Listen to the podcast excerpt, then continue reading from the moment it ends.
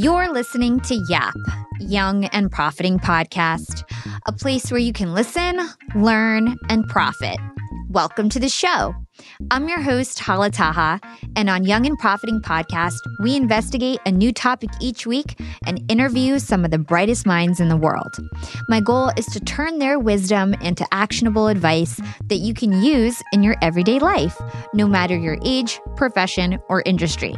There's no fluff on this podcast, and that's on purpose. I'm here to uncover value from my guests by doing the proper research and asking the right questions. If you're new to the show, we've chatted with the likes of ex FBI agents, real estate moguls, self made billionaires, CEOs, and best selling authors. Our subject matter ranges from enhancing productivity, how to gain influence, the art of entrepreneurship, and more. If you're smart and like to continually improve yourself, hit the subscribe button because you'll love it here at Young and Profiting Podcast. This week on YAP, we're welcoming back Chris Voss, formerly the FBI's lead international hostage and kidnapping negotiator. These days, Chris spends his time as an author, professor, and CEO of the Black Swan Group. He's regarded as one of the most influential negotiators of our time, and he wrote the best selling book, Never Split the Difference, known as the Bible of Negotiation. Chris joins us on YAP today to teach us how to negotiate as if our lives depended on it, and how to become more persuasive in our professional and personal lives. Chris first joined me all the way back in episode number 23, Negotiate Like a Boss with Christopher Voss, and I also did a YAP live with him not too long ago on Clubhouse with Alex Carter, and that room really blew up. We must have had like 10,000 people in and out of that room. It was such a blast to have him back on the show this time around, and it's always an honor to speak with such a credible expert like Chris. In today's episode, Chris details his journey from FBI agent to hostage negotiator, and we'll cover his negotiation tactics in detail. For example, we'll learn why starting with saying no in a negotiation can be more useful than starting with yes. And we'll uncover the neuroscience behind tactical empathy and why that's the best way to diffuse a situation. We'll also get into body language, covering Chris's 73855 body language method. And lastly, Chris will share examples of real life situations where these negotiation tactics can be used in your day to day life, so you can practice before a high stakes situation takes place. If you're looking to learn how to negotiate your way through any situation, you'll want to listen in closely to this episode and even maybe rewind it a few times. Enjoy the show. Hi, Chris. Welcome to Young and Profiting Podcast. Super excited to have you here today. I'm flattered to be on. It's my pleasure. So you were back in episode number 23. It was called Negotiate Like a Boss. It was one of our Yap classics, one of the most downloaded episodes ever on this podcast. So very psyched to have you back on. I know my listeners love your stuff. I also had you on Clubhouse in a live, and we replayed it on the podcast with Alex Carter, who's the world's number one female negotiation expert. And you are the top male negotiation expert, I would say, in the world. So just so thankful to have you here today.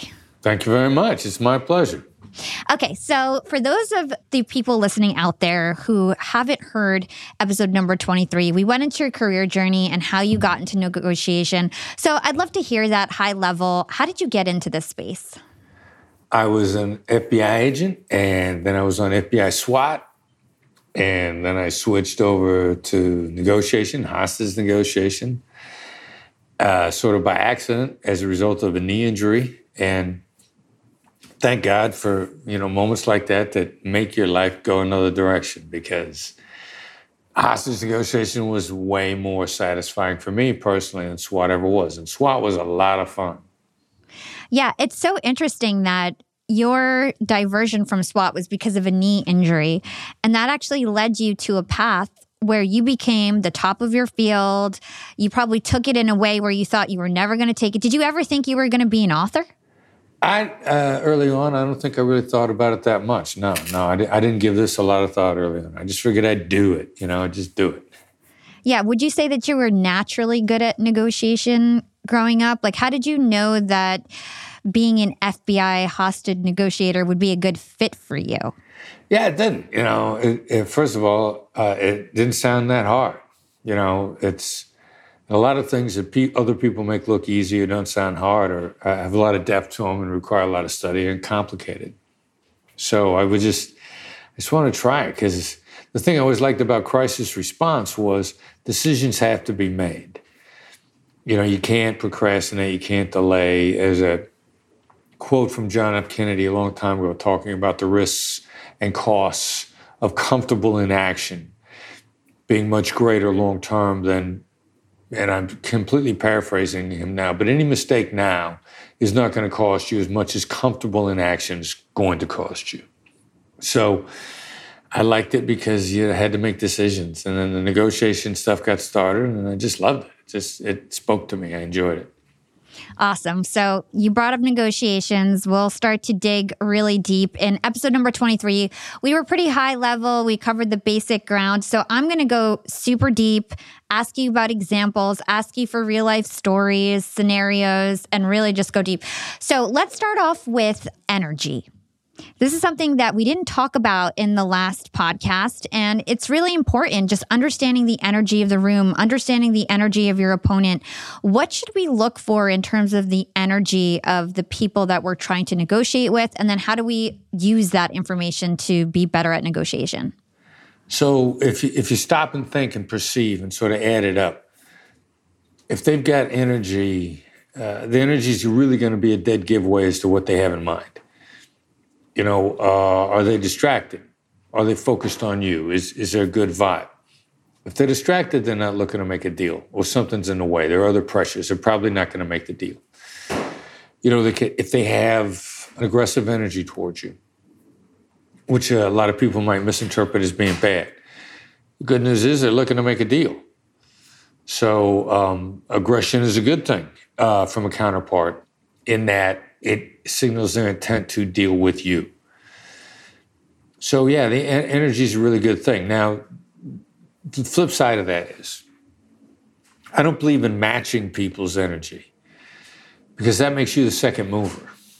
And when I was teaching negotiation, to illustrate this point, you know, I used to we used to play tic tac toe, and I'd say, "What's wrong with tic tac toe? Do you want to be first? Do you want to be second? If you go first and you know what you're doing, you can't lose. You can only win or tie. If you go second, and that's what's wrong with being a second mover, the best you could do is tie. That's why you want to go first in tic tac toe, because you want to win. And interestingly enough, chess is the same way. That's why there's an advantage to be white, because white moves first. So, what does this have to do with energy? Your energy should always probably be positive you've got a good natural positive energy. You know, there's some there's some mechanisms. There's a new book out that I'm reading. Er, it's not that new. It's new to me. Anti-fragile by uh, Nassim Nicholas Taleb, who also wrote the Black Swan, which is the idea that inspired the name of my company. But Taleb talks about being anti-fragile, which means you don't just survive from negative events. You grow. It makes you smarter. And he says curiosity is an anti fragile mindset. It's an energy, it's a demeanor, it's a way of being. Like if you're curious, you're going to have positive energy. If you're genuinely curious, you're going to bring out the best in both the other side and yourself. So that's why I say don't match their energy. You know, be positive, be genuinely curious. So, like, no matter what energy they are, come positive, come curious. Now, what's the best frame of mind that you want your opponent to be? Like, do you want, if they come in positive, is that always a good thing? Or could that also be something we should be weary of? You're 31% smarter in a positive frame of mind. It helps you that your counterpart is positive also. So many of the negotiation strategies are designed to at least get them out of a negative mindset because no one collaborates well in a negative mindset. They just negative mindset's a downward spiral.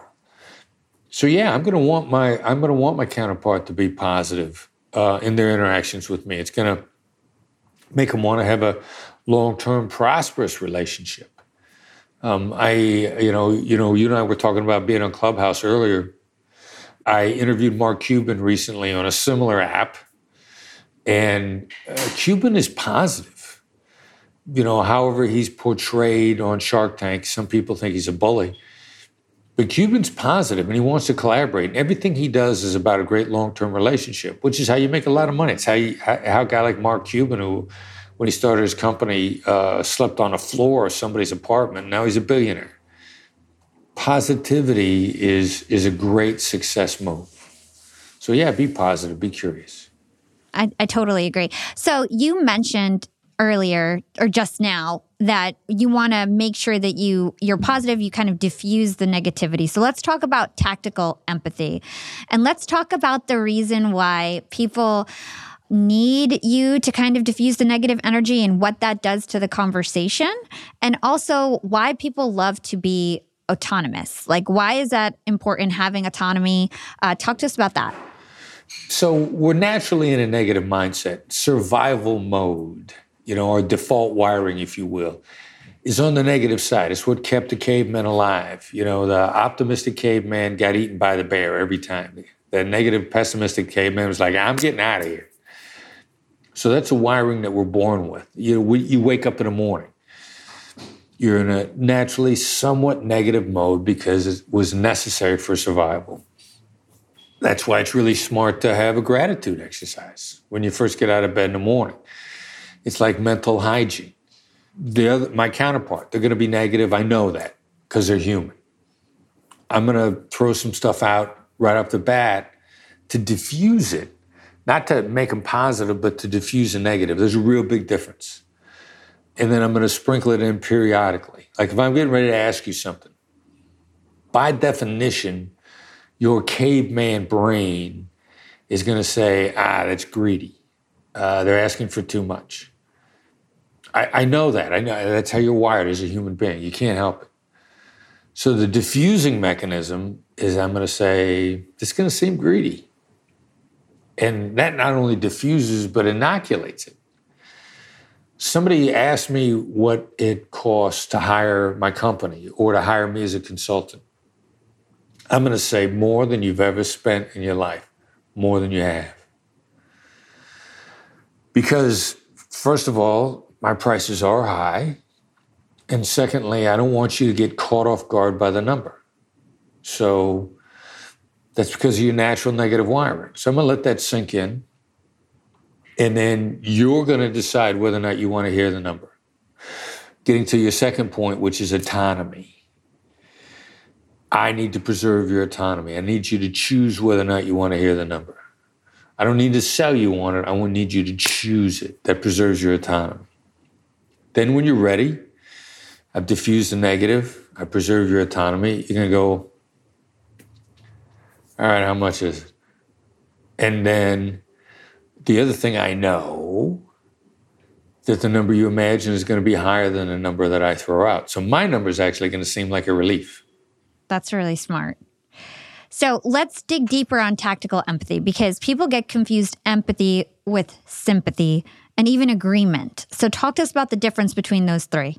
Yeah, so let's let's talk about uh, the mercenaries' definition of empathy, or the hostage negotiators. It was why I originally started collaborating with Harvard way back when. Because as a hostage negotiator, if I use empathy, it can't be sympathy. I mean, how could I use sympathy with Al Qaeda? How they how are they going to believe I'm sympathetic to their cause? They're not. Or, you know, a Marxist uh, guerrilla faction in Colombia, South America, someplace. They're not going to think I'm sympathetic. But how do I use empathy? Just demonstrating that, demonstrating that I understand where they're coming from. Uh, or uh, one of my favorite examples is, um, you know, we had a terrorism trial. We had a bunch of Muslim witnesses testify voluntarily. How did I get them to testify voluntarily? I'd sit down with them and I'd say, "You believe." That there's been a succession of United States governments for the last 200 years that have been anti Islamic. That's an empathy statement. There was no sympathy in there. It was a demonstration of understanding. There was no, no agreement. Again, to your point, I never said the US government was anti Islamic. I just said, you believe this, X, period. That's empathy. It's, it's, it's kind of that simple. So the FBI is running wrong doing that. And then I read Bob Mnookin's book at Harvard, and he says exactly the same thing. Empathy is not agreement. Empathy is not even liking the other side. It's just stating what their opinion is. So, all right, cool. I can use that with anybody. So, if I could just explain this to my listeners, make sure they fully understand it. You're using tactical empathy to basically dismantle the elephant in the room, diffuse the negativity, and make it so that everything's just out on the table and they feel do they, it makes them feel more comfortable? Like what does it actually do to them? Yeah and I, and I love your phrase dismantle the elephant in the room versus denying that it's there or pretending that you love the elephant I love elephants. No, you don't like elephants. It's right there, though. So it makes people feel validated. To feel understood is sort of this almost magical transformation that happens in people. And, and here's why it seems magical. Uh, when we were first working on the book, Tahl Raz, a co author, said, I think when you demonstrate epiphany or empathy, it creates an epiphany in the other person, a realization, like a, it's what people say, they say that's right when you demonstrated empathy. That's right, that's how I feel. So, you know, I'm into neuroscience these days. I looked up epiphany on the web and it said when you experience an epiphany among the neurochemicals that are triggered internally are oxytocin, and oxytocin is a bonding drug. So when someone feels understood by me, I know they bond with me. And if, if I'm looking to make a deal and have a long term relationship, I want you to bond with me because you're to then now you're to collaborate. So that's it's a really indirect route to save a lot of time. And I can imagine it makes them feel safe and, and feel like it's okay to tell you information, which in a negotiation, it's all about getting as much information as possible. Exactly. That's right. Look what you did. Yeah, and since you brought up that's right, we're going to have to break that down to our, for our listeners. So tell us about these magical words. That's right, and why you're right is actually not what you want to hear, and that's right is once you hear those words, you know that you're on the right track. Yeah, that's right's what people say when they feel completely understood or completely represented by the other side.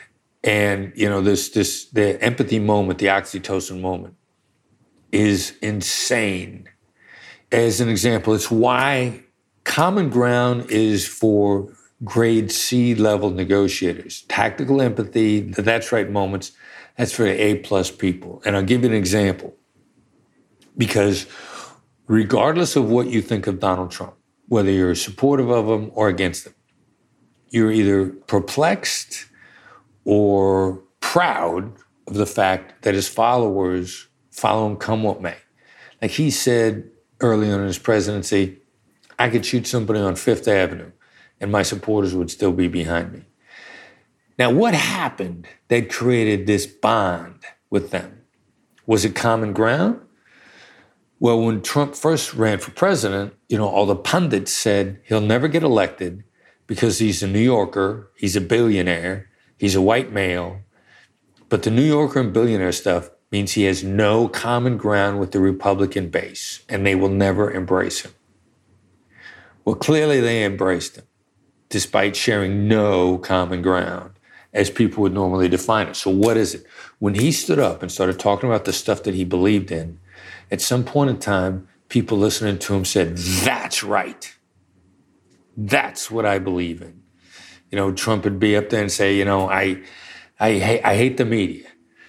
And all the Republicans that hate the media would go like, that's right, the media is an evil thing. You know, he says lamestream media and vast majority of the Republican base believe that the media is, is biased. So he was saying things and people were saying, that's right, creating a bond to be envied. If you love Donald Trump, you want to you want to emulate what he did.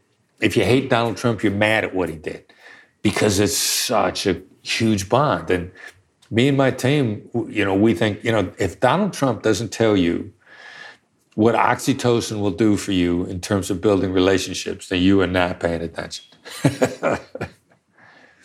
and now a quick break from our sponsors. Young and Profiters, they may call me the podcast princess, but I'm also the LinkedIn queen. I've been a LinkedIn influencer for six years now, and I teach one of the most popular courses about LinkedIn. And I love to teach sales on LinkedIn because when it comes to B2B sales, LinkedIn has got that on lock. LinkedIn is where all the decision makers are hanging out. There are 180 million senior level decision makers on LinkedIn and 10 million C suite decision makers. These people are on LinkedIn and they're in the mode to buy. They're using LinkedIn for their buying journey to research vendors or sales reps that they might work with, to look up how to solve their problems, to learn from industry thought leaders. They are in the mode to buy, whereas on other platforms, they're in the mode to be entertained. You want to get them in the right mindset. You want to cut through the noise with LinkedIn ads.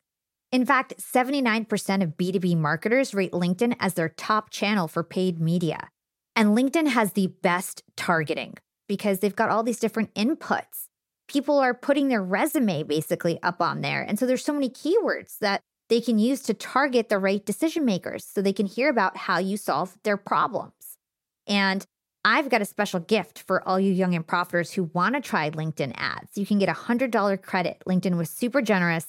If you want to make B2B marketing everything it can be and get a $100 credit on your next campaign, go to linkedin.com slash yap, Y-A-P. Again, if you want to claim your credit, go to linkedin.com slash yap. Terms and conditions apply.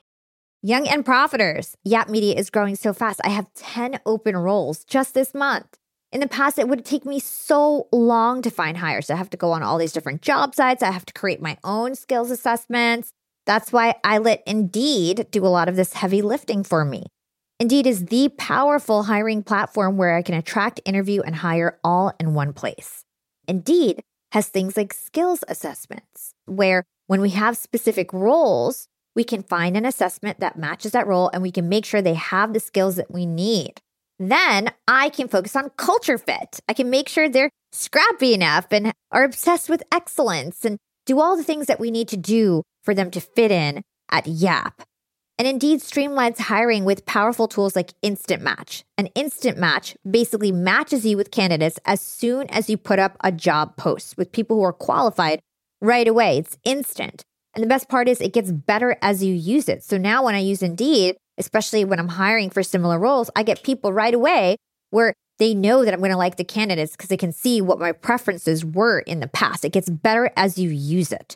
According to US Indeed data, the moment Indeed sponsors a job, over 80% of employers get candidates whose resumes are a perfect match for the position. It's like waving a magic wand that gets better as you use it.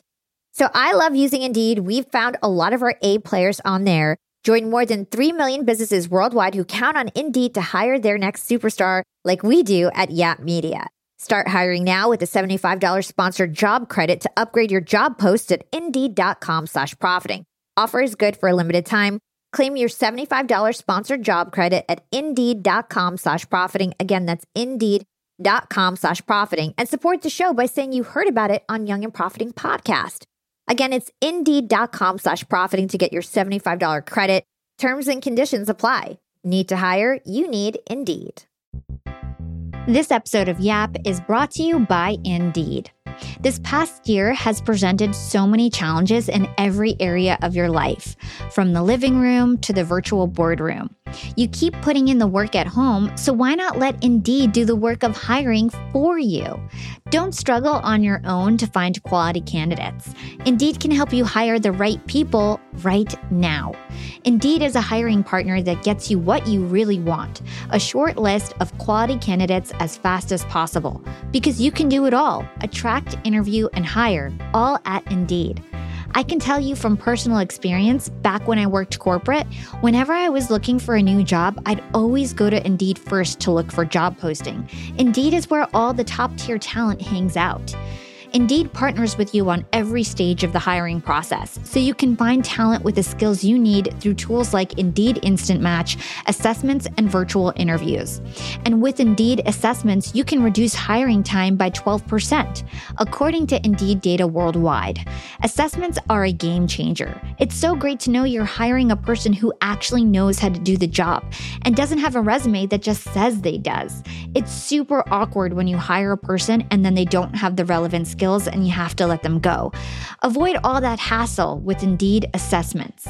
Right now, you can get started at Indeed.com slash profiting and get a $75 sponsored job credit to upgrade your job post. That's Indeed.com slash profiting for a $75 job credit for your next job post. The offer is valid through December 31st. Terms and conditions apply. Need to hire? You need Indeed. It's so interesting. It's so true. It's like whether you love him or you hate him, he's got some amazing persuasive skills. Like he's incredible. We actually had Scott Adams on the show. He wrote a whole book about it and we talked about it. It was super interesting. So let's talk about, since we're on this topic, you're right versus that's right. Yeah. Thanks for bringing that back up again. Because a lot of people won't think that you're right is the same as that's right. And it's not. I mean, and uh, everybody's guilty of this. Everybody listening to your podcast, I know all of you listeners out there, sometime in the last week, somebody that you love or somebody that you have to keep the relationship with has been hammering you about something you don't want to do and you can't get them to stop and you look them in the eye and you go you're right and they shut up and they stop bothering you. You're right is a really polite way to get somebody that either you love or you have to keep a relationship with to leave you alone to get them to stop talking there's no shortage of wives who have realized that if they look at their husband when he's giving her a hard time about something, and if she looks at him and says, You're right, he will stop bothering you. That's how effective it is. So people people use it, but the flip side of it is everybody does it and nobody thinks that it's being done to them. Like I got news for you, it's being done to you. And that's why you got you, you got to know the difference. I mean, and it's huge. The implication, if I could share a short story, buddy of mine, Tim Larkin, runs a, uh, uh, uh, a, a self defense company out of Vegas. Good guy. Name of his book is When Violence is the Answer. It's the answer. Like he doesn't advocate it, but he's like, there are moments in your life that the only thing that's going to save you is violence. And so, if that's true, you got to know how to do it. He's in a Black Belt Hall of Fame. He's a sweetheart of a guy, very low key dude. I meet him. He says, "You saved me so much money." I'm like, uh, "Cool. How, how did that happen?" He had his whole team together in his company. He's laying out strategy. He thinks he's putting everybody on the right track. You know, he's got it going on. He's explaining. And one of his senior executives looks at him and says, Tim, you're right. And he just, it stops him dead in his tracks. And he says, Holy cow. I am so far off base with my guys that they're politely asking me to shut up. So he, you know, he didn't get offended. He, he's a smart dude. He took it for what it was worth. He stopped the meeting. He went and talked to each one of his guys and figured out what all the problems were and aligned everybody on the mission and he said, if if I had never read, never split the difference, I'd have thought it was a great meeting. I, I didn't ever realize that one of my guys was suddenly telling me, like, Tim, we can't take it anymore. You're on the wrong track. I'd have thought, you're right, was a great response. He says, You saved me so much money, and I got my team back together, understanding that that was a sign that I was off track with them. It's so true. I feel like now, and and the sucky part is that you I've learned this before and then you forget about it because it's so natural. And I feel like I've already learned this before but I hope that it sticks to everybody tuning in this time that when somebody says you're right it means that hey they they don't want to hear what you're saying anymore. They want you to shut up. They're not taking your advice. They don't agree with you. But for that's right I guess the one question that I have is is that really the only phrase that we need to look for or are there variations of that's right you know, you can you can get variations of it in the team, the Black Swan team. We've been trying to decide: is it like one star? That's right. Is it five star? You know, you're going to hear that's it exactly. You're going to hear you got it. You're going to hear various versions of it. You, you know, you might hear that's right.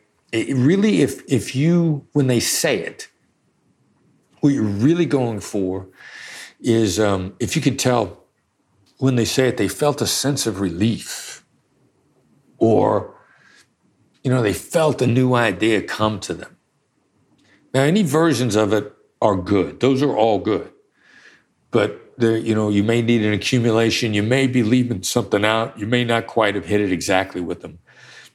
Any version of it is a good version as long as it's not you're right. You're on the right track. You're communicating. It's going back to that energy thing that we were just talking about. It's the energy that we're looking for. So if they're like, "Oh yeah, you're right, you're right," and they're kind of just moving the conversation along rather than like you feel like they're resonating with what you're saying. Yes. Yeah, good point. And I like the way you put that. I like your focus on energy. That makes a big difference. Yeah. Okay, so I want to get into some real examples of this tactical empathy. And I'm going to say a phrase about the way somebody's feeling in a situation. And then I'd love for you to say the sympathetic way that somebody could respond to that, and then the tactical empathy way that someone can respond to that. Okay. This is like a game show. Do it's like a prize? game. Yes. This is like a the negotiation game show with Chris Voss and Hala Taha. Okay. so let's say your opponent thinks you're an arrogant jerk based on your past hot headed interactions. How do you diffuse that elephant in the room in a sympathetic way, which is the wrong way, and then in an empathetic way, which is the right way? A sympathetic way would probably be like, you know, I understand. Um, my dad was an arrogant, hot-headed jerk, and it was uh, it was really hard for me to deal with him too. You know, that would be like trying to share the experience. I understand is what people often say when they're trying to be sympathetic, uh, but they want to give you an example of their own experience and how they dealt with it. The unspoken part of it is I'm saying, like, look, I got over it, so it's time for you to get over it too. Which is you're trying to help people get over stuff. So, you know, you think on the suicide hotline, way back when, he said, if somebody's in quicksand, you don't help them by getting into the quicksand with them. And that's kind of what sympathy is. So, team me up again, and I'll give you the tactical empathy. Your opponent thinks you are an arrogant jerk based on past hot headed interactions. You know, you probably feel like I'm an arrogant jerk. You probably feel like I don't listen to you, that I fly off the handle. You're probably scared to say anything to me at all because you never know when I'm going to blow up and it's painful for you. So then they feel like, oh, he he understands me. It just makes them, I guess, feel more calm that that's acknowledged. Yeah, it starts to diffuse it. It makes me look honest, genuine, unafraid of my shortcomings. You know, you're not going to solve a problem unless you're aware of the problem. If I if I at least articulate it, at least I'm aware of it. You know, I'm not I'm not giving you a sympathetic response, which is like kind of like you know everybody deals with hot-headed people. It's just part of life. Uh, that doesn't show any awareness that maybe my approach might be counterproductive. So if I say, look, you know, I probably seem like a hot headed jerk, if I begin to demonstrate at least some awareness of it, you're, you have an encouragement. I'm, I am never going to fix a problem that I won't even admit is a problem. You know, first step, right? You know, the 12 step programs globally, whatever 12 step thing you're dealing with.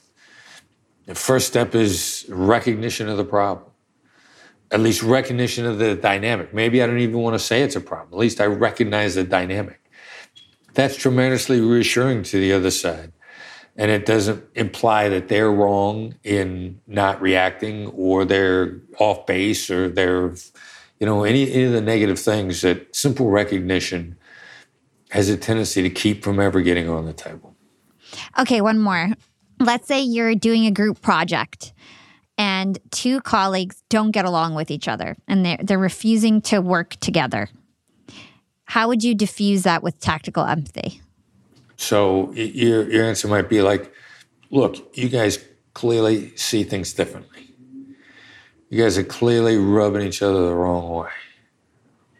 What are we trying to accomplish here? So I, I threw, I, I, did two things with that. You know, I, I threw out some understanding that wasn't pointing a finger at either person or not. I don't need um, them to feel the group is pointing a finger at them. And I don't need the group to think that I'm pointing a finger at. I'm just calling out the dynamic. You know, I'm looking to dismantle the elephant in the room. So, a follow on, what question, which is a calibrated question. Your your questions, if you ask them at all, probably ought to start with what or how, because you're asking the question to create an effect, and then to get people to think. And you also got to throw in correct tone of voice, because I could say, "What are we trying to accomplish here?" Which is accusatory. You know, my voice is saying like, "Why don't you two idiots see the damage you're creating?" But instead, I go, what are we what are we trying to accomplish here? You know, it's curious. It's trying to get people without feeling accused to take a look at their original reason for being in the room, original reason for being part of the group. And give them the opportunity to decide whether or not they want to stick to that original reason, which is again that autonomy thing that you were talking about earlier, which people will die to preserve their autonomy. People will walk away, people will tank deals. There's all sorts of things that to other people that they do that it's clearly damaging to them short term and long term just to preserve their autonomy. And that's specifically to preserve the ability to say no, right? So, why is that so powerful? Why do people like to have the choice to say no? What's the psychology behind that? Again, I believe it's an autonomy issue. You know, one of the books that inspired me early on when I first started realizing a hostage negotiation applied to business was a book called Start with No, written back in 2002 by a guy named Jim Camp. And he was a salesman. He had backgrounds in both the military and in sports coaching, but he's working in a sales as a salesman. And he called it the right to veto. And his approach on Start with No was in the sales process, he would say, Look, I want you to know that you can say no to the no to me at any time. Any moment in time. It's okay to say no. I will go away. I'm not trying to get you to say yes without you understanding that you could say no at any moment. He called it the right to veto. And just preserving that right, suddenly he made more sales. Suddenly he made more deals. He, he made more agreements. He made more than anybody else did. And he's and that's where you know Jim said people will die to preserve their autonomy. And I'm I was a hostage negotiator. I'm like, yeah, no kidding. You know, we got people shooting themselves all the time just to avoid surrendering to the police. So this autonomy thing and a, and a right to say no, the feeling that it's okay to say no goes an awful long way in making people feel that you're not trying to bamboozle them. Yeah. So for me, one of the least intuitive things about everything that you teach is the fact that we're not trying to get people to say yes. We're trying to get people to say no because of this thing we just talked about that people love to have the choice to say no and it makes them feel in control right? So so talk to us about how we can ask questions in a way where people would start with no and then agree with us and and get to the yes but they always start with saying no and then get to the yes. So how do we ask questions like that? Yeah well most of them it's simple but it's hard because it's so against our wiring. Like i never say have you got a few minutes to talk i say it's now a bad time to talk i never say do you agree i say do you disagree I never say, is this something that would work for you? I'd say, is this a ridiculous idea? Are you against? I mean, the transformation from yes to no is actually really simple once it doesn't scare the hell out of you.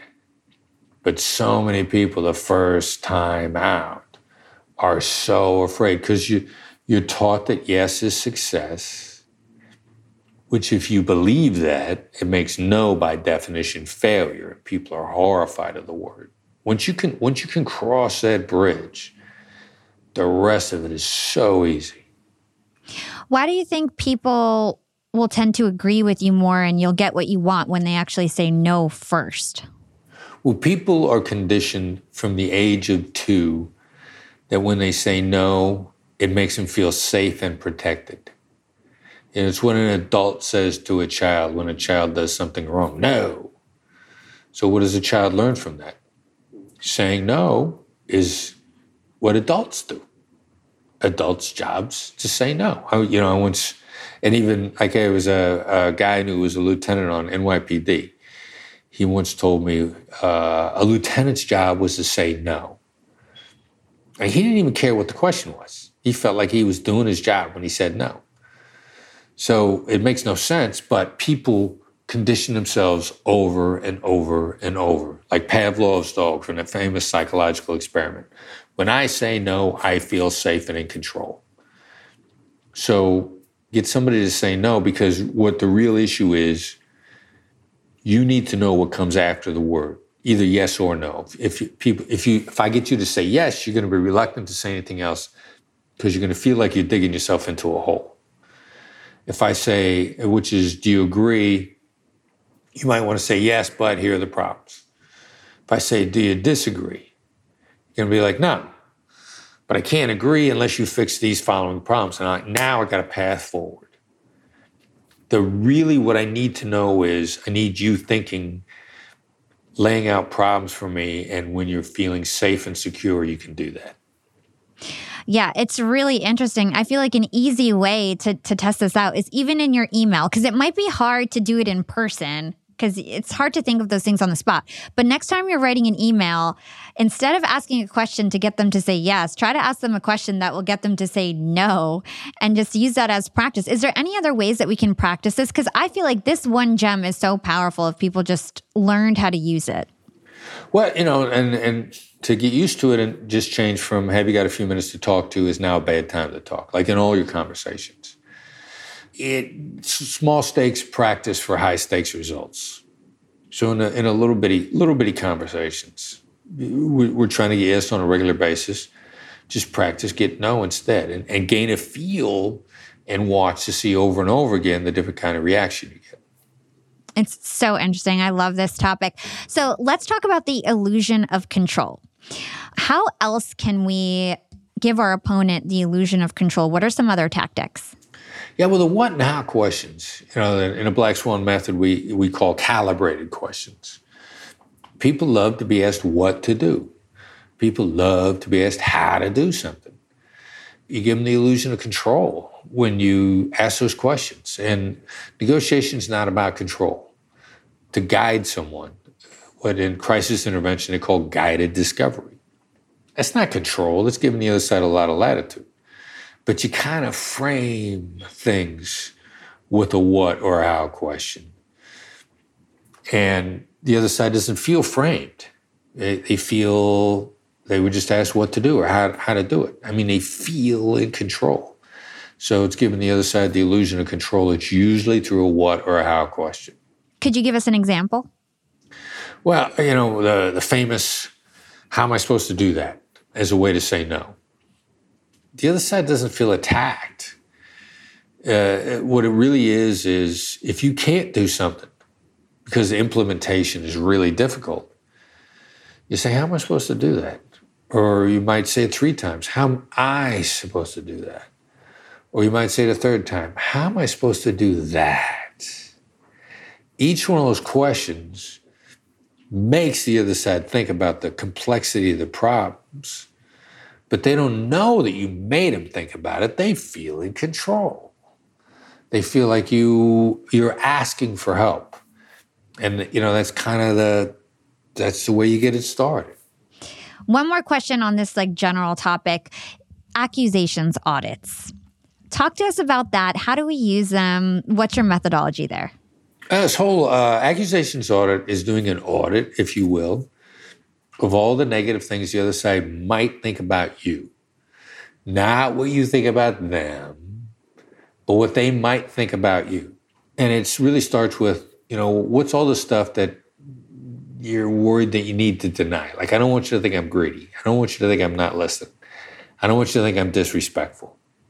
Uh, if you're in sales, every salesperson knows that there are enough, not your fault, but there are enough slimy salespeople out there that sales has got a negative connotation to the word. You know, the car salesman, the used car salesman. Everybody in sales understands that.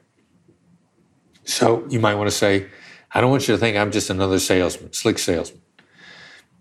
Whatever you might want to deny, you simply take the denial out and list that stuff out and put it as you may think, you probably think is even stronger. I'm sure you probably think that since I'm in sales, I'm another fast talking, hustling salesperson who doesn't care about you, who just wants to push you into a deal. I'm sure you. I'm sure this is going to sound re- disrespectful. I'm sure this is going to sound like I don't understand. You're probably going to think this makes me look greedy. Empathy again, how the other side might see things, but just listing stuff out in advance and using it to either dismantle the elephant in the room or to keep the elephant from getting built in the first place. That's the thing that most people are most afraid of is they think you're going to speak a negativity into existence by calling it out. You know, what's that stupid movie Candyman? If you say Candyman five times, boom, the you know the bag, the boogeyman is there. What really happens is it creates this inoculating effect. So much so that if you don't have a negative thought in your head, but I know you're going to react negatively to what I'm going to say, I will say, this is going to sound harsh. And then I'll let you, I'll watch you to watch you brace yourself, and you're going to give me some sort of a physical signal, if not verbal, to go ahead. And this is actually now we realize is grounded in neuroscience because an emotional pain and a physical pain is almost exactly the same thing. And neuroscience has found that if I warn you pain is coming, there's going to be a window that you need to brace yourself. Like if I if I have to, if I'm a doctor, and I'm going to put a give you a, a needle, I'm going to say this is going to hurt. Now, somewhere between three and 20 seconds is probably the window. And I need to watch you, and you're going to go like, all right, give it to me. And then bang, whatever that is, so if I say effectively, this is going to sound harsh, which is what I have to say is going to hurt, I'll let you brace yourself and you will appreciate the warning. And it will hurt less every time. Every time. Hold tight, everyone. Let's take a quick break and hear from our sponsors. Young and Profiters, I'm about to be jet setting all over the world. I'm going to London, Cancun, New Orleans, and New York to speak I'm going to be up there with the bright lights and I want to be spiffy. I want to look fresh. And so I'm going on a big shopping spree. I got to get clothes, I got to get hair stuff, skincare stuff, makeup. But I'm not going to feel guilty about this shopping spree because Rakuten's Big Give Week is back. Rakuten is the shopping platform for savvy savers. From May 6th to May 13th, they're having their biggest cashback event of the year. I'm talking about 15% cashback at hundreds of stores with additional cashback bonuses. And they've got so many stores participating in their big give week. So when it comes to clothes, I'm looking at Splendid and Good American. And when it comes to beauty, they've got so many good stores participating. They've got Ulta, Fenty, Bobbi Brown, Bluemercury, and all the products that we love. Now we can get cash back. It's like getting a discount on the stuff you're going to buy anyway. It's absolutely amazing. They even have travel brands, so that's going to be super convenient for me with all my upcoming trips. Expedia, hotels.com. You can get deals on everything from electronics to home goods to travel and beauty. Young and profiters, you're going to want to grab this limited time deal with both hands. You get high cashback rates for only eight days. So hurry. Membership is free, and when you sign up and shop today, you get an extra 10% cashback boost. That's an extra 10% cashback on top of the 15% cashback. You won't see higher cashback rates than these. Go to Rakuten.com or download the Rakuten app at R A K U T E N. Shoppers get it. Young and profiters, we are all making money. But is your money hustling for you? Meaning, are you investing? Putting your savings in the bank is just doing you a total disservice. You got to beat inflation. I've been investing heavily for years. I've got an E Trade account, I've got a Robinhood account, and it used to be such a pain to manage all of my accounts. I'd hop from platform to platform. I'd always forget my Fidelity password, and then I have to reset my password. I knew that needed to change because I need to keep track of all my stuff. Everything got better once I started using Yahoo Finance, the sponsor of today's episode. you can securely link up all of your investment accounts in Yahoo Finance for one unified view of your wealth. They've got stock analyst ratings, they have independent research. I can customize charts and choose what metrics I want to display for all my stocks so I can make the best decisions. I can even dig into financial statements and balance sheets of the companies that I'm curious about. Whether you're a seasoned investor or looking for that extra guidance, Yahoo Finance gives you all the tools and data you need in one place. For comprehensive financial news and analysis, visit the brand behind every great investor, yahoofinance.com, the number one financial destination, yahoofinance.com. That's yahoofinance.com. Young and Profiters. As you may know, I launched my LinkedIn Secrets Masterclass a little bit over a year ago. It was my first course. And so far, I've generated well over $500,000. And the best part is, I didn't have to figure out how to set up my mastermind subscriptions, how to do abandoned cart targeting, and all of that tech geeky stuff. I just left that all to Shopify. Shopify is the global commerce platform that helps you sell at every stage of your business. And if you're in that I need to sell more with less stage, Shopify Magic is your AI superpowered sidekick ready to whip up captivating content that converts. And it doesn't matter if you're selling digital products or vegan cosmetics. Shopify helps you sell anything, anywhere, from their all in one e commerce platform to their in person POS system. Stop those online window shoppers in their tracks and turn them into loyal customers with the internet's best converting checkout. I'm talking 36% better on average compared to the other options out there. It's no wonder Shopify powers 10% of all e commerce in the US, including huge global brands like Allbirds and Thrive Cosmetics. It took me a day to set up my Shopify store. I set up chat, took two minutes, and I was done. One month from thinking of the idea to implementation, a year later, I've made half a million dollars on the idea. That's what it takes in 2024 just a good idea and then utilizing a platform like Shopify that can help you make it a reality. There is no excuse these days. If you've got a good business idea and you think you'll be a good entrepreneur, you don't have to wait any longer. You don't have to be super techy, and you never have to worry about figuring it out on your own. Shopify's award winning help is there to support your success every step of the way. Sign up for a $1 per month trial period at shopify.com slash profiting. That's all lowercase. Go to shopify.com slash profiting now to grow your business no matter what stage you're in. Shopify.com slash profiting. And it's very similar to what you just said about the pricing when you say, hey, like it's, you're going to think it's high. Okay, tell me what the price is. And then, like you said, they think they're expecting something way worse because you warned them. And so, like you said, it probably relaxes them and then they accept it more because they were expecting something way worse. Their imagination probably took them elsewhere. Exactly. So, let's talk about body language. You have a course on Masterclass, which is super popular and congratulations on that. And in that course, you touch on the 73855 rule when it comes to body language. Could you talk to us about this? Because we haven't talked about it yet on any of our podcasts together. All right. Well, basically, if you add those numbers up, you get 100. And the 38 stands for tone of voice, and the 55 stands for body language, which is kind of 93% of your communication is not the words.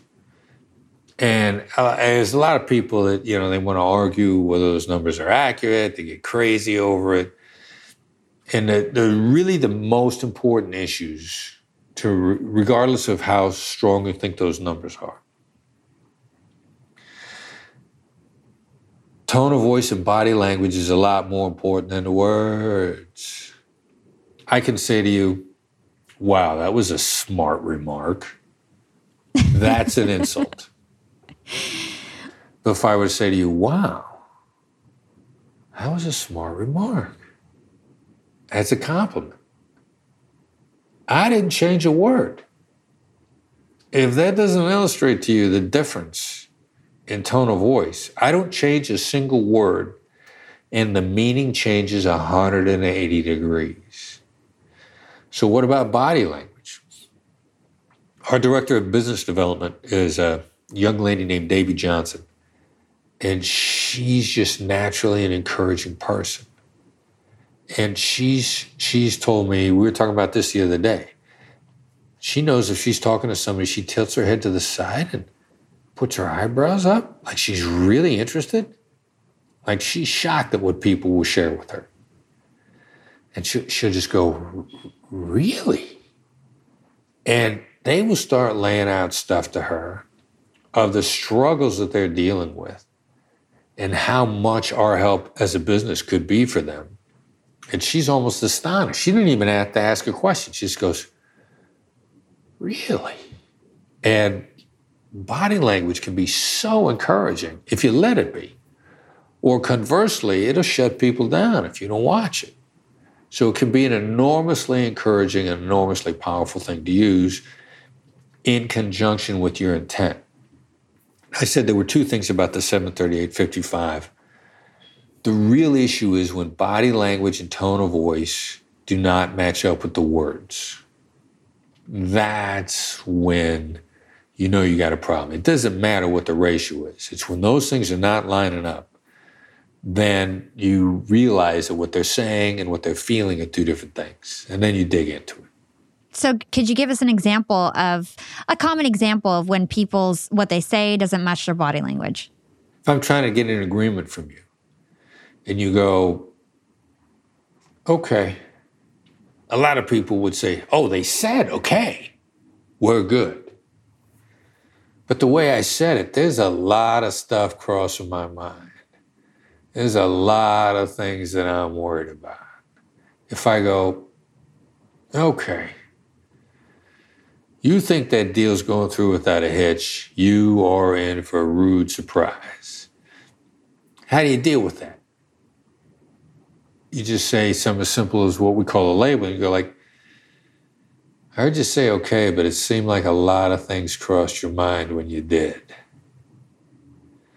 That's what, what gets them, it makes them feel safe sharing the things that went through their mind. So that's that that that would be an example of how their words would not match up with their tongue. And labeling basically just acknowledges what they're feeling and you try to get the information out of them. So you're basically just telling them what you perceive to be their their feelings, how they're how they're feeling. Yeah, exactly. And um, really, since the first time that we talked, we use labels a lot more than uh, questions to get information out of people now. You know, instead of saying, like, what's on your mind today? I might say, seems like there's stuff on your mind today. Now, the second way is most likely to get a lot more really good information out of you than the first way. Or what's stopping you guys from going through with this deal? Would switch to, seems like there's something stopping you guys from going through with this deal. That second one, that label, is going to get a lot more information. Do you understand why just that small shift would would change the way somebody reacts to it? Like what what's the reasoning behind that? I think principally um, Danny Kahneman, who wrote the book Thinking Fast and Slow, talked about slow, in-depth thinking and fast reactionary thinking. And a what question will trigger you into slow, in depth thinking, which means you're going to think a lot about the question, which means the answer is going to be guarded and filtered. And depending upon how much mental energy you have, you may just stop thinking about it because it's too much work. So, questions cause those sorts of reactions. We're seeing on a regular basis. If I just go, seems like, for whatever reason, I know it will trigger your unvarnished thoughts to come out much more readily. So much so that we had a client say labels unlock the floodgates of truth talk because people got so much more candid and just they don't think about what they're saying they just start sharing it and then wouldn't you say that so i guess i'm putting two strategies together if you say seems like, and then you tell a lie so that they correct you. Isn't that something powerful? Like people love to correct other people. So if you say like, seems like you, you came here not wanting to make a deal when you know they came here wanting to make a deal or something like that. And then they'll be like, oh, no, no. Is, is that a good strategy to use? Yeah, well, uh, uh clearly you've been doing your homework. you know, people love to correct. So sporadically, you know, we teach people to say stuff wrong on purpose to get corrected because a correction is feels so good. It's almost addicting. It's ridiculous how good people feel when they correct. And then a secondary consequence of that that plays in your benefit also. I think the quote is attributed to Maya Angelou. People don't remember what you said, they remember how you made them feel. Well, if you get really closely guarded information from them, you don't want them to regret telling you. So if they corrected you when they gave you that closely guarded information, they remember how they feel when they said it. They felt great in the moment. And they, they're not going to regret sharing really intimate details with you because it felt so good while they were doing it. Do you have an example of when you got somebody to correct themselves and how it helped you in a negotiation, or just any sort of example to really drill this home with everybody tuning in? You know, um, uh, one of the students when we were teaching at Georgetown uh, was in the midst of a real estate deal, and the building was too good to be true. Like a cash cow, historic district, uh, which meant it was it was a it was a cash machine, and it couldn't be knocked down. And a historic district meant competing buildings couldn't be built, so it was a really unique building. And he couldn't understand why the building was up for sale. And he said, "Seems like." the owner just doesn't believe in a fundamental future of the market. And the agent immediately shot back. Now he's underwater on several other buildings. Now, that was closely held information that no agent should ever share, but it was a correction. And this guy didn't even know he was saying it wrong on purpose. He was just trying to figure it out. And so, what's the poss? Why would a guy sell a cash cow? Like, is it is it haunted? You know, what is going on here? And so he just said, it seems like he doesn't believe in the future fundamentals of the market. And the agent shot back immediately information that he should not have shared because it was a correction. It's just, you know, another another company there, there two companies are at impasse, and the one company that uh, we're coaching, they think they have a rough idea who the problem is on the other side of the table, but it's they could only narrow it down to one or two pop, possible people. So let's call them Tom and Bob. So at the table, they go, seems like Tom and Bob are against this deal. The counterpart said, no, it isn't Tom, it's Bob. Immediately threw his colleague under the bus. But since it was a correction, he did it without thinking about it and didn't regret sharing the information because he was correcting the other side. It's crazy. It's so interesting. This is like one of the most interesting things that I've heard you say before. It, it, really has stuck with me. So let's talk about sensitive topics because there's lots of sensitive topics out there right now. I mean, anti vax versus vax, I'm Palestinian, so Palestine versus Israel is one that I feel very close to. There's Black Lives Matter issues.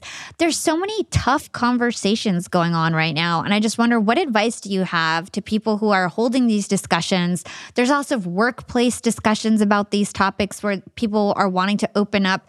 How can we best have these sensitive conversations where we can leave having a meaningful conversation and not just everybody fighting and, and you know, just slamming doors? Yeah, you know, take take a counterintuitive approach and just say, look, before I disagree with you, here's what I believe your point of view is. And start stating the other side's position. And you're not allowed to say your point of view until the other side says that's right to you. It's that simple. And uh, I didn't re- I didn't know you were Palestinian. I, I love that revelation. And I don't know if you, you know, we had a discussion on this on Clubhouse not that long ago, which I, I don't know if you're aware of, but uh, you know, we it was going to be an Israeli-Palestinian discussion, and it was when the bombing was going on, you know, and, and Israel is knocking the heck out of Gaza, and the social media arguments were just like my friend that set it up, Nicole Benham, says this is exhausting. She's Jewish, and she's like, I'm trying to get people to talk about this, and it's it's exhausting. And so while we didn't have any breakthroughs that night, we also didn't have any arguments. And everybody that came to the table, highly emotional for all of their reasons. And we're, we're used to them to turn into shouting matches and name calling right away. The real benefit to that approach is, and there was there was one young lady that came on and she couldn't articulate a single thing that was the Israeli point of view. And she never got angry. And one of the things that I was really pleased about that was, you know, her inability to even state the other side's point of view at all meant she was really embroiled in this emotionally. And probably had had one screaming match after another that entire week. And in that conversation, her emotions did get out of control. So at least she wasn't worse off by having joined the conversation. And if, if that's all you can get sometimes, at least somebody's not worse off by the attempted demonstration at articulating the other side. That in and of itself is a reason to try it and see how far you can get. I'm so mad that I missed that conversation. I didn't know that you guys did that. But, you know, hopefully there's no next time, but maybe next time. you know, make sure you know if we try, you know, if we, yeah, I'm to have to pay attention more. Okay, Chris, this was an amazing conversation. I do want to be respectful of your time. The last question I ask all my guests on Young and Profiting podcast is what is your secret to profiting in life? And I was just thinking about it earlier today. I mean, um, probably two things. Yeah, it's a journey. Look, it's just a journey. Take take your eyes off the destination and focus on a journey. And then whatever you're into, it's got to be something that's larger than you. I was watching a documentary yesterday on David Geffen. And David Geffen's a billionaire. But what I really, and I didn't know anything about the guy other than he's a rich Hollywood guy. And my take was that he was really dedicated to the musicians and the artists that he served. And what he was dedicated to was the creation of their art. And it was bigger than him. And it sustained him. And I saw another documentary on Clive Davis. Conversely, Clive Davis dedicated to the music. Like he wanted to create his bigger thing was he wanted phenomenal music. And so if, if there's there's something you're dedicated to that you're pursuing that's bigger than you, it's gonna life is gonna be enormously rich. And there are other riches besides money. Now money's money's a means, money's jet fuel. And the other thing about Geffen, the Geffen documentary was he said, Dave, you got a billion dollars. Are you happy? And he was like, wow. No, doing my thing is what makes me happy.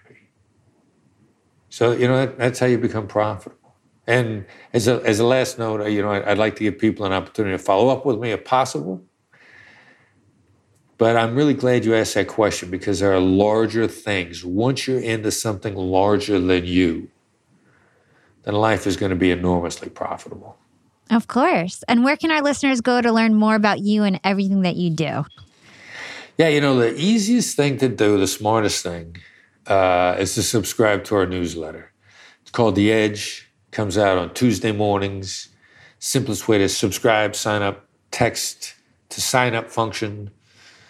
The number you text to is 33777. That's 33777. The message you send is Black Swan Method. Three words, not case sensitive, spaces between the words. The newsletter is a gateway to everything we do. It's free. But better than that, it's comp- it's actionable and it's concise. And then it's the gateway. It really is. We got so many things that we can do to help you raise the level of your game and also look at life differently. Life's a lot more enjoyable when negotiation is no longer combative, but it's collaborative. 100%. Negotiations are in every area of life, whether you know it or you don't know it. Almost every interaction is a negotiation. So I'd highly recommend go signing up for his newsletter. I have his newsletter. It's great, super actionable. And then you have a lot of free resources, right? You have a lot of free resources on your website. A newsletter is really the gateway to the website, which, if you want to go there, is blackswanltd.com. And we got no shortage of free stuff for people because you you know you're going to kind of want to get your feet under you. You're going to want to find out where you are. At some point in time, we got some really sophisticated stuff we would love to teach you. It's not going to do you any good until you've gone through the free material anyway. So yeah, go to the website, get the free stuff, indulge yourself, and uh, and you'll enjoy it. Awesome. So I'll put that number to text in the show notes, guys, so that you don't need to write it down. Just head over to the show notes so you guys can grab that number to text and what to text Chris. Chris, thank you so much. It was such a pleasure to have you on. Thank you. Thank you. I love talking with you. You're upbeat, you're fun to talk to. What an amazing conversation with Chris. He never fails us. It's always a pleasure talking to him. And this was actually my third time interviewing him. And each time I learned some new negotiation tactics that I'll take with me forever. When I first interviewed him back in episode number 23, the main takeaway I had from that episode was all about how to name your price. He told me that you should always give an odd number when you're trying to make a sale because odd numbers sound more thought out and people are less likely to negotiate when you give them an odd number. So you never want to just give them like an even, easy number like it's a $1,000. You want to say, my offer is 997 because then they feel like it was a, a way more thought out process in terms of how you priced it and that you didn't just pick out a price out of midair. So that's the one thing that I learned from him in episode number 23 that I literally use like every single day and it works. So if you like easy hacks like that and you want to know the basics of negotiation, go check out episode number 23. It was my first interview with Chris. And this time around, we had a more advanced conversation, and I also had a lot of great takeaways. You know, many people believe that negotiation requires this rhetorical strength and an unwillingness to be flexible or give in to your opponent's wishes. And there's a place for good cop, bad cop when it comes to negotiation, but successful negotiations require a high degree of sensitivity and emotional intelligence. The art of negotiation is really about understanding your adversary's motives and emotions and building trust. So that was a huge aha moment for me in this interview that negotiation is not just this cut and dry win lose affair. And in fact, research shows that there's no way to completely cut out emotion out of this haggling process that we call negotiation. So, when it comes to negotiation, you always want to remember that emotions are not the obstacle, they are the solution. It's all about being empathetic, recognizing the other person's feelings and motivations, and then getting them to feel safe with you, getting them to trust you. Ignoring their needs won't work in any negotiation. Your opponent will just become frustrated and uncooperative. To influence your counterpart's emotions, you need to first identify them. You need to pick out your counterpart's deeper emotional drivers and then use a tactic called labeling to bring them out into the open. So, something related to this that we talked about in this interview was the difference between tactical empathy and sympathy. To recap, sympathy is feeling pity for someone else's misfortune and then trying to build a bond off that pity. Tactical empathy, on the other hand, is understanding somebody else's feelings in order to get what you want from them. It sounds a little manipulative, but it's not. It's about recognizing the person's perspective and feelings and then vocalizing those perspectives and feelings so that they feel connected, so that they feel like you're listening, they feel understood, and then that helps you get what you want. Tactical empathy is not the same thing as sympathy. You're not just agreeing with them, you're just understanding them and then acknowledging those feelings by vocalizing those feelings. Tactical empathy is designed to build good faith and give your negotiation partner the illusion of control. That illusion of control is so important because people like to make decisions that they're in control over. Tactical empathy uses trust to deliberately influence your counterpart's emotions. So for me, that was the biggest biggest takeaway from this interview, and I'm going to try very hard to start practicing some of these things and making sure that I use empathy, tactical empathy, in my negotiations going forward to help make sure that I can get to those win win solutions a little bit more easily. There were so many gems in this conversation, and if you enjoyed this episode as much as I did, I would highly recommend that you go check out our previous episode together, number 23 Negotiate Like a Boss with Chris Voss. In that episode, we talked about the basics of negotiation and how to use those tactics in real life. Here's a clip from that episode you get real good at that with just practice. You get into a Lyft driver, and a Lyft driver says, How are you today? And, and you can say, Ah, it sounds like it's been a tough day or you pick up on their affect and they seem happy and you go, hey, you seem happy. You get your practice in by just labeling what's on the surface. And that's how you get started. Mm-hmm. Now, emotions are kind of crazy in that if we label a positive, you sound happy, that increases a positive. If they're frustrated and you say you sound frustrated, the interesting thing is the labeling of a negative decreases it. It has the opposite effect. So you get some practice in and you get used to hitting those emotions, which now you're clearing the way. They feel understood. They want to cooperate with you. They're more collaborative because mm-hmm. they instantly feel more understood. So it's a little bit of the Karate Kid wax on, wax off thing. You just start labeling people and just label whatever you hear. After a while, your ability to distinguish and understand what you're doing is really going to catch up to you fast. And that, that's how you get into people very, very quickly. This episode with Chris Voss was one of our Yap classics. We actually replayed it on the podcast because so many listeners enjoyed this episode. If you want to make sure you become a negotiation expert, you got to listen to that episode number 23. And you guys can always find me on social media. I'm on Instagram at Yap with Hala or LinkedIn. Just search for my name. It's Hala Taha. Big thanks to the amazing Yap team as always. Today, I want to give a special thanks to my hardworking production team here at Young and Profiting.